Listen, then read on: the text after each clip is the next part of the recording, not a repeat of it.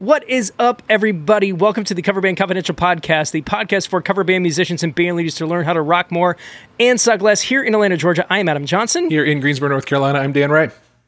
And this is a very special episode. Our guest this week is an American marketing strategist, music commentator, writer, and graphic designer who currently runs the YouTube channel The Punk Rock MBA and is director of marketing at the online education platform URM Academy, which provides online education for rock and metal producers ladies and gentlemen, but mostly gentlemen, please, our guest this week, Finn McKenty from Seattle. Thank you very much for being here, man.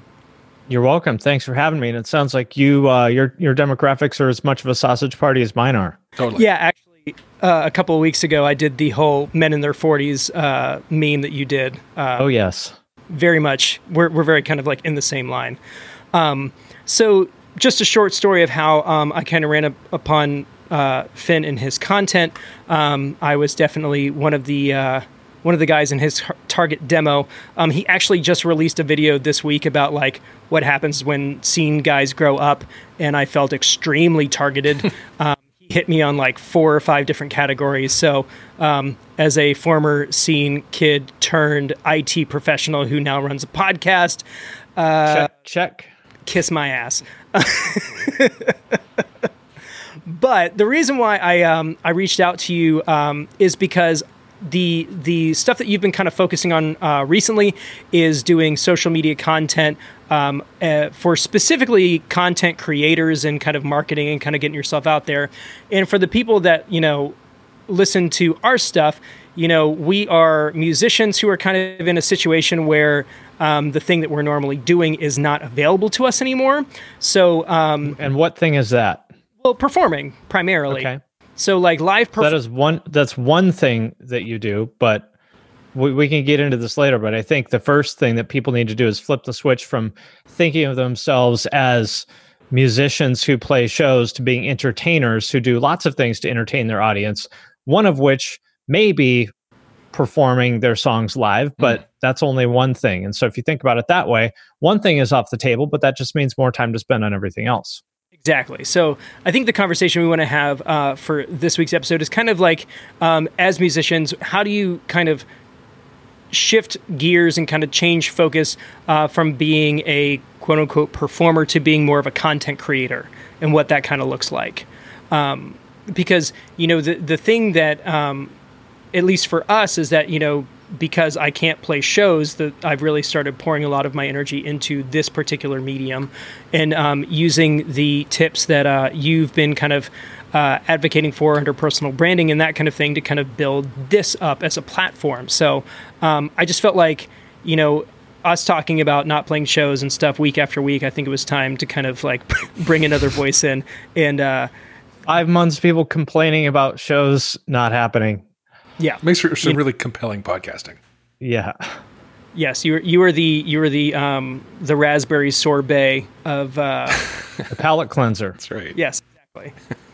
so, um, why don't you give us just kind of like a short little background on how you kind of landed where you are right now, and kind of in the lane that you've uh, you've kind of found yourself in as of recent. Well, what uh, Wikipedia I think left out is, uh, in the way that most people know me, is I have a YouTube channel called the Punk Rock MBA, which as of now has about 250,000 subscribers, doing around a million, million and a half views a month. Uh, so that's how most people know me these days. But I've been creating content since I was like 14 or so. I started doing a fanzine back in the early 90s. Um, after that, I did a few different blogs. And then, you know, basically my whole thing is like, I want to be wherever people's attention is. And in 1993, that was on printed, you know, printed material. Uh, and then as the internet started to become, uh, you know, more widespread and print made less sense, I moved there, just did wrote instead of writing on pages, I wrote on blogs, which was an easy transition to make. But I realized after a while that blogs were also kind of, uh, I don't want to say dead, but definitely not where the action is. And I said, well, I guess I need to do video. And I already knew how to do video because back in the mid 2000s, I uh, was one of the people that ran this magazine called Flow Multizine, uh, which some people might remember from back then. It came with like a CD and a DVD and a magazine. Uh, this was, you know, 2004 to 2006. So, you know, DVDs and stuff made a lot more sense back then and we would create custom content for that DVD based on our advertisers, you know, would pay us say like Quiksilver would have a serving contest or something and they would pay us to make a, you know, video about that contest or about their new surf DVD and I made all that content on the DVD. So that's how I learned how to make videos. Uh, although looking back at them, I found some of the DVDs and I look back and I'm like, that was horrible. Like, how did I, what in the world made me like proud of putting this content out? This is terrible. Um, but anyway, that's that's how I learned how to make videos. But um, you know, in addition to that, my I guess real job has always been you know marketing and design some sort of overlap of those things um, I I went to school for graphic design and then eventually switched and got a degree in business. Um, I worked at a product design firm where I did a bunch of stuff for uh, Procter and Gamble and Motorola, but mostly Procter and Gamble, like Febreze and Swiffer, uh, and Tide and Balance and a couple other brands. Which sounds boring, but uh, was actually really cool because I mean these are giant, enormous global mega brands, and doing anything at the scale of like like at the time Balance was selling like 400 million units a year the fabric softeners 400 million units a year and you, you do anything at the scale of 400 million units a year and it, it and it's interesting because every single thing you do is multiplied by 400 million which makes it significant uh, after that i was a graphic designer and marketer at abercrombie and fitch for about four years uh, worked on designing shirts for hollister and then uh, a lot of uh, stuff involving like at the time we were opening a lot of flagships in Europe and Asia. So I worked on that stuff. Um, after that, uh, I worked for an online education company called Creative Live, which makes content for creative folks, mostly photographers, but also like you know small business owners and crafters and you know filmmakers, all kinds of things.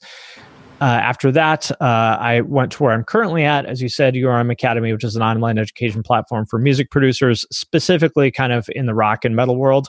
Uh, some people listening to this may know of some of the other uh, partners in it uh, Joey Sturgis, Eyal Levi, and Joel Wanasek, who are all successful producers that, you know, if you're into like metal, they've probably worked with most of your favorite bands. Uh, and then I started doing the YouTube thing in 2017, and it didn't really go anywhere for a while and then it took off and here we are. And you've also worked with you know with bands specifically for certain you know campaigns that they've done and you've worked with musicians who are kind of spinning businesses off as well. Um, yeah. you know so you were involved with get good drums and horizon devices when when those products initially launched and, mm-hmm. Um, yeah, well. just is, is uh, I don't know if this audience is familiar with those bands or what. What it, would do they know who Periphery is? I mean, I do. I, okay. I'm a huge Periphery nerd. So got it. Okay. Yeah, so I, I have worked with the Periphery guys on a bunch of different things uh, over the years. First, worked with them at Creative Live back in 2014, I think, uh, and then they've spun off, as you said, they've spun off a couple companies. One of which is called Get Good Drums, which is Matt and Misha and Nolly, formerly Periphery, and Des from Good Tiger. It's a drum sample company. I helped them uh, launch that on the marketing side of things, helped get that off the ground. That company's doing super well uh, without me, so maybe I wasn't that important. but uh, no, in all seriousness, I, I I think that I did make a difference there, especially at the beginning. They had some pretty ambitious goals for how many they wanted to sell, and uh, I put together a plan, and we did it. Uh, Horizon Devices is a guitar pedal company uh, co-owned, co-founded by Misha Mansour from Periphery. I worked with them for the first year or so of their existence, uh, and again, they've you know continued to crush it without me. So uh, I can't take too much credit for that, but you know, I, I was there and I helped, and uh, I, I, was happy to be part of that. I've also run Facebook campaigns for Periphery and A Day to Remember and Intervals and some other artists. Uh, you know, I've never really thought of myself as a music guy. I just helped I, I, I, happen to know how to run Facebook ads from other businesses. So I just kind of helped my friends and some bands do that. But I, have never really thought of myself as a music guy. And I would encourage anybody listening to this, like, there's no such thing as like music marketing. There's just marketing. Yeah. And it, it's it's a weird thing that musicians I think have kind of tunnel vision of like, yeah, but does this work for bands? I mean, it you know there's anything can work like the goal of marketing is to make the cash register ring and you For, know i think you know is like bands. You know, we we kind of come from it from a business standpoint. So like we're looking at you know these these entities, the bands that we're creating as small businesses. So um, uh, you know, the your approach makes perfect sense to you know to the kind of people that you know that listen to this kind of thing. So, yeah, we're definitely on the same page as far as that goes.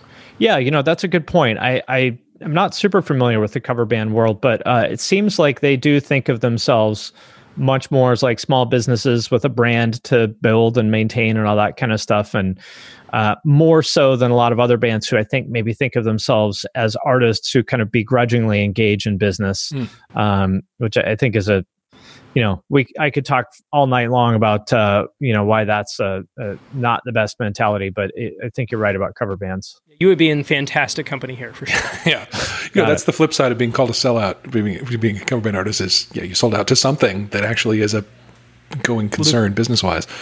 Yeah, yeah. So as far as um, you know, you kind of you kind of led into it talking about like musicians having a hard time kind of like f- making that switch. Like, what do you think um, as far as is musicians and and like bands that are trying to establish themselves? Like, what is something that you consistently consistently see people getting wrong? Uh, the biggest mistake that musicians make is too much promotion like okay. just blasting people with listen to my song listen to my song listen to my song listen to my song listen to my song watch my video watch my video watch my video come to my show come to my show come to my show like think of think of it the same way as if you're in a room with other humans and if you were just walking around that room or you can't see my hand because i get green screened out but pretend you're just walking around that room we've all if you've been to a networking event and there's that person that's just going around punishing everyone with handing out their business card you're like can i swear on this yeah. Yeah. You're just like, dude, fuck off. I don't I don't know who you are. I don't want your card. Go away. And, you know, I would say that's the the the same mistake that musicians make. You have to understand you know if, if you just google marketing funnel you'll see that the first you know it's a it's a funnel before you ask people to give you money or their attention and by the way you need to understand that eh, in a lot of cases asking people to give you their attention is is a bigger ask than giving you their money yeah. because you know we're all busy we've all got you know competing priorities like families and stuff like that and so if you're asking somebody take time away from you know hanging out with your kids to listen to my song that's actually a big ask so before you do that, they have to know who you are. They have to care about you. They have to understand where you're coming from and why this is interesting and special.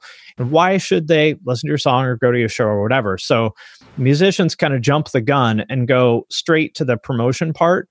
Uh, and I think overlook the top of that funnel of like building an audience and helping them slowly get to know you and then eventually making the ask. Yeah. So um, for for the our audience who may not understand the uh, the connotation, can you explain what a punisher is? Because I think, as far as like the punk and hardcore world, like I think we kind of know what that term means, but I think it's really important that other people understand, like in the big picture, what a punisher is and how they may accidentally be one and not know it. A punisher is somebody who uh, makes you feel like being in their presence is a punishment for some crime that you didn't know you committed. Uh, typically, you know, it, it, it's people who just kind of don't know when to back off. Uh, if you're if you're in a band, which it sounds like pretty much everyone listening to this is, there's that person that comes up to you after a show and asks you one kind of gear question, and you answer it, and then they ask you another and another and another and another, and it's like obvious that you're you're sort of inching away from them and like your answers are getting shorter and shorter and you're you're trying to give them subtle cues that it's time for this conversation to be over but they won't let it end and uh, you're like what did i do? Why did i what what sort of cosmic injustice did i commit uh, that that that made me deserve this conversation with this person? I'm regretting all of my choices now. Why yeah. am i in a band? Yes yeah. Yeah. I, I spent all this time practicing and working on all of these things to talk to you. Yeah. To- yes. So you don't want to be that person. And I, you know, I, I think these people generally mean well. So I, I, I should be, I should maybe be a little bit more gentle. I think they're generally nice people that mean well, that just don't have the social skills to understand, um, you know, to read the other person and understand that it's time to back off. But you don't want to be that person. Yeah, I think the reason why I wanted to bring that up is that I feel like a lot of people, especially in in like social media and kind of like marketing themselves and kind of making themselves, um, you know, putting themselves out there as a brand, they may accidentally be doing this on on on social media, not not know it. So yeah, it's one thing to be at a show and like have it happen in like real life, but I think a lot of people don't understand that a lot of times the kind of the approach that they take online uh, can kind of mimic that real life interaction. So uh, I just wanted to kind of kind of point that out and bring it home uh, for those yeah, of us. Don't you don't want to be a punisher. So, what are some appropriate actions at the top of the funnel then? What what kind of things do you do to start creating that relationship and create that connection? Well, I mean, it's gonna it's gonna depend on who you are and who your audience is and what phase you're at in your career and all that stuff. Career as a band, but you know, I would think of it. Just imagine that you got plopped into a room full of hundred strangers. What would you do?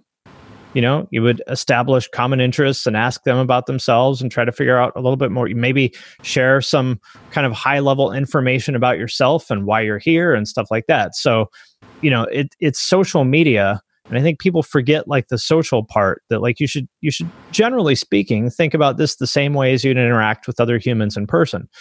So for example if you're uh, an artist uh, a, a musician one of the things you could do at the top of the funnel is like talk about your influences. And you know hey uh, we love pantera. Here's why. And sort of tell like storytelling is what that's what this is all about. So if you say that the one thing that brought us all together at the beginning of the band is we all love pantera and sometimes we fight over whether this album or that album is better and you know dan thinks vulgar display of power is the best but he's wrong and here's why ha ha ha and then you have sort of told a little bit of a story about who you are and where you're from and you have established some sort of rapport with your audience that like if you like pantera and we like pantera then we've got a little something in common. And then when i say later on by the way check out our new song uh, you're going to go oh these guys like pantera as much as i do. I should check out the song because maybe it sounds like pantera. This is super relatable for dan who's a huge pantera i am. I, I, yeah yeah. Not exactly my genre but it's okay. Tell, wh- right. which, which is your favorite album so I, you know, I Vulgar Display is kind of my go-to, but I'm not afraid of saying that reinventing the steel was pretty solid. Controversial choice. How about you, Dan? I am actually not a metal guy so much. So Pantera, I'm passively. Oh, oh familiar. he was joking. He was joking. Okay. Yeah, passingly familiar at best. Yeah. Got it. Yeah. Yeah. No. Um, so there yeah. you go. So you, you put that out there, and then there's going to be a conversation in the comments about which album is the best and whatever you said and then you go in there and reply to all those comments and now people even if you're not in a big band people are going to be excited that somebody from the band replied to their comment and uh, guess what happens next time you post something? Like they just have more of a connection with you because you replied to their comment and next time you post something they're going to be way more inclined to pay attention to it to interact with it and when you do say please listen to my song they're going to be way more inclined to do that because they know you a little bit more well, here's kind of a funny, you know, take on that particular one. Is um, uh, this was like a year or so ago. I my wife had asked me because of a mutual friend, like, what's a cool Dream Theater album that you know people would know, and I posted something about it on Facebook about like whatever the Dream Theater album was, and our our mutual friend, uh, me and Finn, Cooper Carter jumped in because he works with Dream Theater. And he's like, oh, well, I think it's this one. And whatever you're thinking is more of like a kind of a derivative and not really the one that people think is the most commercially valuable. And like, like it became this whole like pile on. Exactly. And you are at the center of that conversation. Let's pretend that that interaction happened. You know, let's pretend that you're, you know, that happened on your, your band account. You are the center of that interaction, which now makes you the life of the party. Exactly. And by the way, one thing I would say is, um, I strongly recommend that people do all this stuff. It might be a little bit different for cover bands, maybe, but generally speaking, I strongly recommend that people do this stuff from their personal accounts because you know business accounts people don't want to follow a brand or a company they want to follow other humans and look at any band look at the interaction on their band account versus the individual members accounts and it's probably five times better on yeah. the individual accounts because we want to connect with other humans so have a band account by all means but you're just making life way harder for yourself by trying to get people to interact with a brand account so well here that's a that's a great conversation. So, you know, Dan and I both have our own personal accounts, and then we have the podcast is has its own separate account with like a like a YouTube like a Facebook group and stuff kind of tied to it. Like what what should be our approach there? Like, how is the best way to to kind of manage those different accounts and kind of tie them together or keep them separate? Like, what what would you recommend? Well, what I, I mean, there should always be a brand account for, and I say brand account meaning a company or entity of any kind. Uh, there should be a brand account for anything because it should exist. But I think you should put your efforts into telling the story of what you do on your personal accounts. And again, the more people understand you and where you're coming from, the more likely they're going to be to check out your podcast. And if you can't even get your friends and family to care about your podcast, then there's a big problem. So that's step one. And then once those people care about it, you'll get more people to follow you and stuff. But so what I would do is like, you know, you got to figure out what is your story.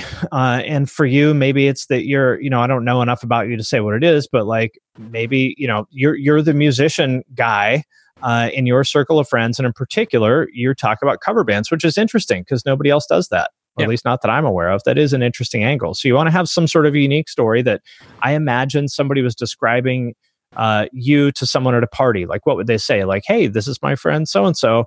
You know, he's got a podcast about uh, rare Legos.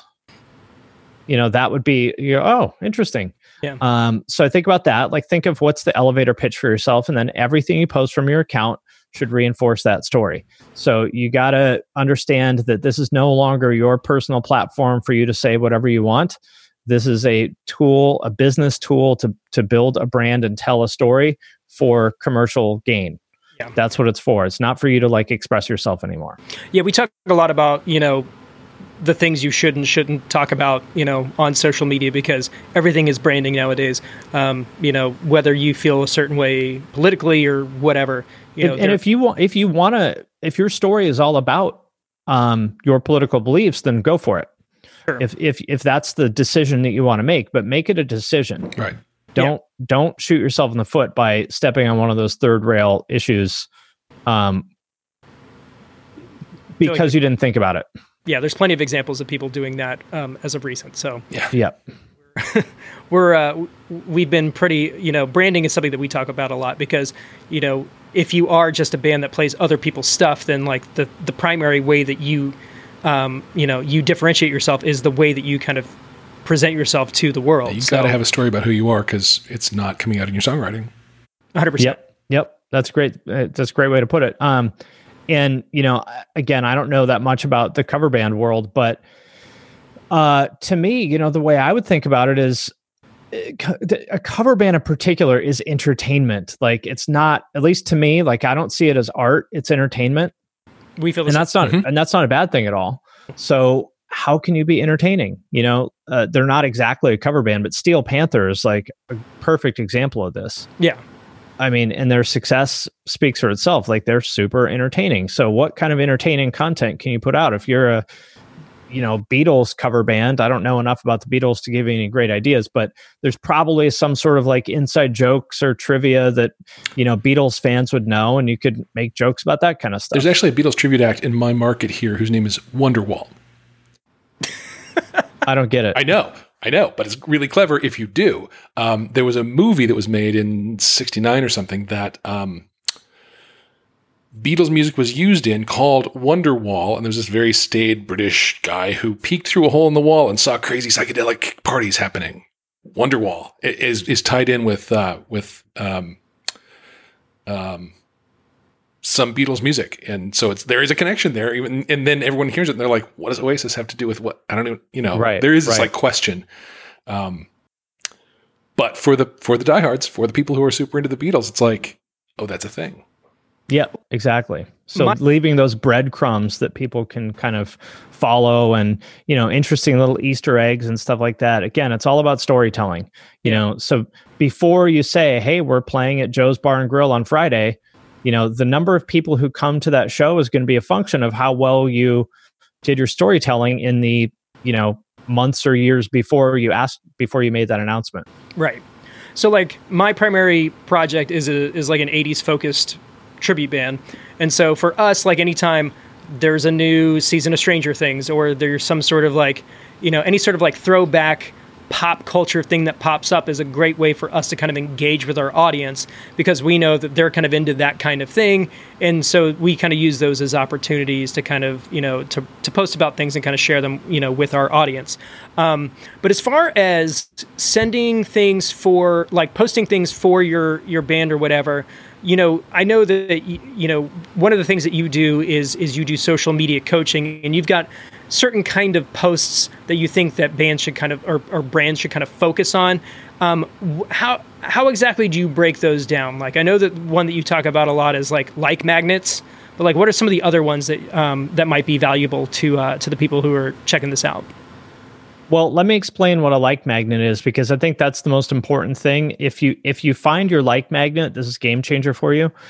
Uh, a like magnet is my term for the piece of content that you can post that you know with 90% certainty is going to get a lot of engagement and get you new followers. So anytime you want to grow your audience, you just post this thing and you know that you're going to get a, like, a ton of likes and new followers. And that's hard to find and it's going to take experimentation and there's no real you know one size fits all solution for that. But you know, for me, for example, I make memes about the scene, about the music scene. And I guess I do a good job of it because they always get good engagement and I'll get between, you know, 10 and 100 new followers every time I post one of those. So, you know, you do the math. If I post two of those a week, that's 20 to 200 new people a week. And I can choose how often I want to do that. And it's sort of like just imagine you have a faucet where you can just turn on growth. I mean, that's what everybody wants, right? Yeah. So that that I think is the closest thing to like you know a magic like a, a, magic bullet on social media. Um so there's that. Um and and that is the very top of the funnel. That's to broaden to to get new people into your audience and just to make light small talk conversation with your audience. And then once you've got those new people in there well you gotta you gotta start eventually you gotta have a little bit more substantial con- uh, conversation with them or else they're just gonna you know look at you as the guy that posts memes. So then you need to tell them a little bit more about yourself and where you're coming from and what you do and all that kind of thing. And one important thing to note here is like not every post is designed to get maximum engagement. So if I post a meme, that's always going to get more engagement than if I post, um, I don't know, something about my philosophy on business. Because, you know, obviously, like my philosophy on business is less entertaining than a meme, sure. but that's okay because that's not my goal with that post. The goal of that of, of my of, of my philosophy post is for the people who see this, I want you to know how I see things in business so that then eventually if I announce that I, you know, have openings in my coaching program or something like that, that you might take me up on that. Yeah. You know, for for us, it's kind of trying to find the balance. And actually, uh, for those of you checking this out, um, Finn posted something on his second channel about uh, hashtag optimization and some of the systems that uh, he uses in order to kind of like build exposure, kind of break things out and make things easier for people who don't follow his account to uh, to get to. Uh, I highly recommend video, checking. By the way, I really like that. It was it was um, it's always been a mystery to me how you know you kind of fish for new followers, and that just really it was just science. It was really clear. Yeah, it's it's an engineering problem. Yeah. That's all it is. Yeah. Well, and it's funny because a couple of weeks ago you had posted about Flick Academy and like that whole program. So I had actually gone through that whole deal and signed up for their service before the video came out. So the week that Perfect. we were talking about doing your interview, I was like, he posted this really great video about this thing that I had already done, but if I hadn't done it, I would have done his thing like immediately. And I didn't so, point out to you like a couple weeks earlier, I was like, man, you were hashtagging like crazy around our post. What is going on here? Like, it's this much it hashtag. Work? It's working. It, it's working. Yeah engagements up. Yeah. We're we're we're still trying to find like the whole ranking situation. We've got a yeah. couple hashtags that we're kind of like we're ranking on every now and then. But again, we're still trying to find whatever that like magnet is. You know, sometimes it's it's gear posts and other times it's memes and other times it's just random personal stuff. We're just we're trying to, you know, it's we're still in that kind of like discovery phase of what's the thing that really, you know, our our audience is really into. So, you know, it's a work in progress and it's been really interesting to kind of like mess with things and kind of tweak things and try to figure out what what works and what doesn't. But like you made an excellent point about like what's engaging and what is you know what we think is like important content. Um, last week i did uh, a whole series on like qr codes for for musicians. And engagement was not very high, even though it was like it took a lot of effort and it was very informative. Versus like you know the picture of the guy crying because it says you should practice if you want to be good at guitar uh, that got way more traction Did. so you know it, it's just trying to find like the push and pull of what you want to do is and, and what you're trying to you know put out there and um, you know make interesting and compelling to your audience so Right. You, you got to eventually be willing to go for the ask and accept that not everyone's going to like that because if all you do is optimize for engagement, then you're just going to be a meme page and you're going to get a lot of engagement and a lot of followers. But so what? To what end? But you're You saying know, it's about finding the right time, right? You're saying it's about finding the moment. finding the moment and just you know it's it's um thinking about the funnel you know the right time the right content and it's and there's um you know there's there's no easy answers to when that is for everybody um but if i was to kind of put some rough guardrails out there i would say that if you're in the situation where you're trying to grow your following and this you know this changes over time so I, I'm no longer trying to grow my following on Instagram as much as I used to, for example. Um, so I'm being less aggressive there. But most people, for mo- for most people, aggressive growth is a goal of theirs. yeah So if you were in that phase, I would say, roughly speaking, 70% or 60% of your content should be engagement, should be content where you're optimizing for engagement. what are your thoughts around like following other accounts that are kind of in the same lane as you Uh, and then doing what? like kind of like sniping their followers like going and finding an account that kind of does what you do and like following the people that follow them like is, do you think that's a, a like a worthwhile endeavor Uh, well, I, I mean, uh, maybe. I mean, to me, that seems very labor intensive, and you know, you're going to get three followers at a time, and I, I think that whole tactic of following people in hopes that they'll follow you back, to me, is kind of spammy. Okay. Uh, and I think people see that coming now. Um, that's my experience anyway. Sure. So I, it's not something I would do. Um, it, it just and it doesn't scale. I mean, you, what are you going to do? Like do that two hours a day? I mean, I guess you could. People do that, but um, I, I would say making great content is the better solution there. Like people are always looking for some sort of like hack or workaround or like it, it doesn't exist. You have to make good content and then you use things like hashtags to get that content in front of good people or in front of the right people. But you know, remember it, it I mean just like uh just like with your music, you could, you know, pay a bunch of money to put your song in the middle of the Super Bowl, but if it's not a good song, nobody's going to care. Yeah. So uh, you need to you need to always like everything I'm saying here assumes that you have good content. And by the way, you don't decide what's good content, the audience does. Hmm. And it's sometimes a bitter pill to swallow, but you know, you got to accept the fact that they're the judge, not you. So if you put something out there and nobody likes it, then that means it wasn't good content, at least in the eyes of your audience. And uh, it, it's it's not it's not fun. I mean, sometimes I put out videos that I am really proud of that I thought were great, and my audience is not into it, and I, you know, it it stings a little bit, but you just gotta you know lick your wounds and face reality and and understand that they're the judge, not you. And it may, you you've kind of talked about this recently that you know you're you're starting to kind of lean into things that you wouldn't necessarily um, be as interested in as you as you normally would because you've kind of realized that there's a particular you know the majority of your audience is interested in this particular content. And you know there's a bit of it where you kind of have to be you kind of have to get over the fact that like this is what my audience wants and and you know if if my job is to provide content for my audience then this is the kind of content that I need to be creating or generating Give the for- people what they want. That's your job. You know, think of it like you know, there's these bands that won't play their big song. yeah And you're just like, why? Why don't you just fucking play the song?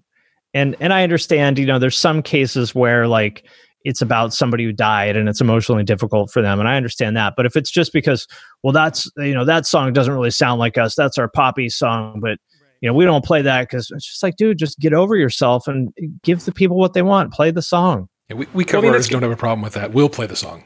Not a problem. that's a Yeah, exactly. If you won't do it, the cover bands will. Darn right. cherry pie we don't care you know right. Yeah. Yeah, man. Um, I do know that one. Yeah, there you go. Excellent. so yeah, I you know I just think that um, for a lot of people who are who feel in this particular season kind of stuck because they can't do the thing that they've been kind of accustomed to doing, that um, there's so many opportunities out there for musicians and, and people to kind of like shift gears and kind of find out what they're what, what else they're good at, um, and that you know a different perspective, just you know a couple of ideas or just things that they can do in order to kind of b- maybe not necessarily try something different, but build up a, a, channel that they've already established that they may not have put as much effort into. They now have all this time, this opportunity to kind of like pour into. Yep. You know, for us, you know, the the podcast comes out every week, but I'm I'm also you know I'm messing around with the Instagram account, I'm messing around with the YouTube channel, and just kind of like trying to find different ways to kind of like flex that creative muscle because you know that's all that I've got right now. You know, there's there are no shows to be had, so why not try something new? Why not you know t- take an hours long video and cut out all the ums and put it into a minute long compilation of you know us being terrible podcasters. You know, for the entertainment of others. Um, you know, that's just the kind of thing that we've been we've been kind of messing around with, seeing what sticks. So, I mean, here's how I would think about it however many Instagram followers you have, whether it's 10 or 10,000 or whatever, imagine that you were in a room with those people. You're on stage and you can't play your instrument. What would you do? That's how I would think about this. Exactly. Tell funny stories, you know, be relatable, try to find common ground. Yeah, exactly. Right. Play a trivia game. I don't know. Yeah. Man. Well, you know, this has been incredibly valuable uh, to to us, if no one else.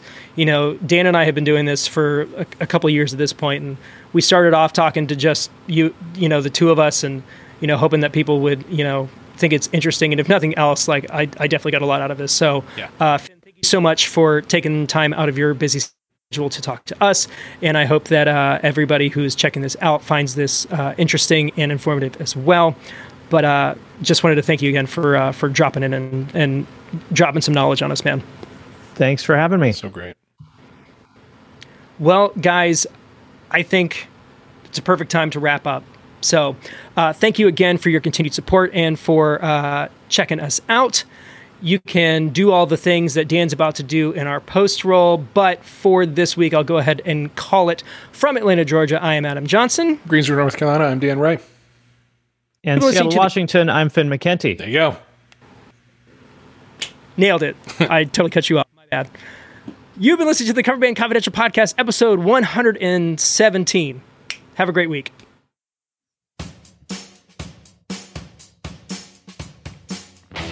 Thank you so much for tuning into our podcast. If you want to help us, be sure to share us with your friends, follow us on social media, and if you haven't already, please leave a review for us on the podcast platform of your choice facebook.com slash coverbandconfidential, Instagram at coverbandconfidential, and Twitter at coverbandconfid. If you have any questions, please email us at coverbandconfidential at gmail.com and consider supporting us on Patreon, patreon.com slash coverbandconfidential.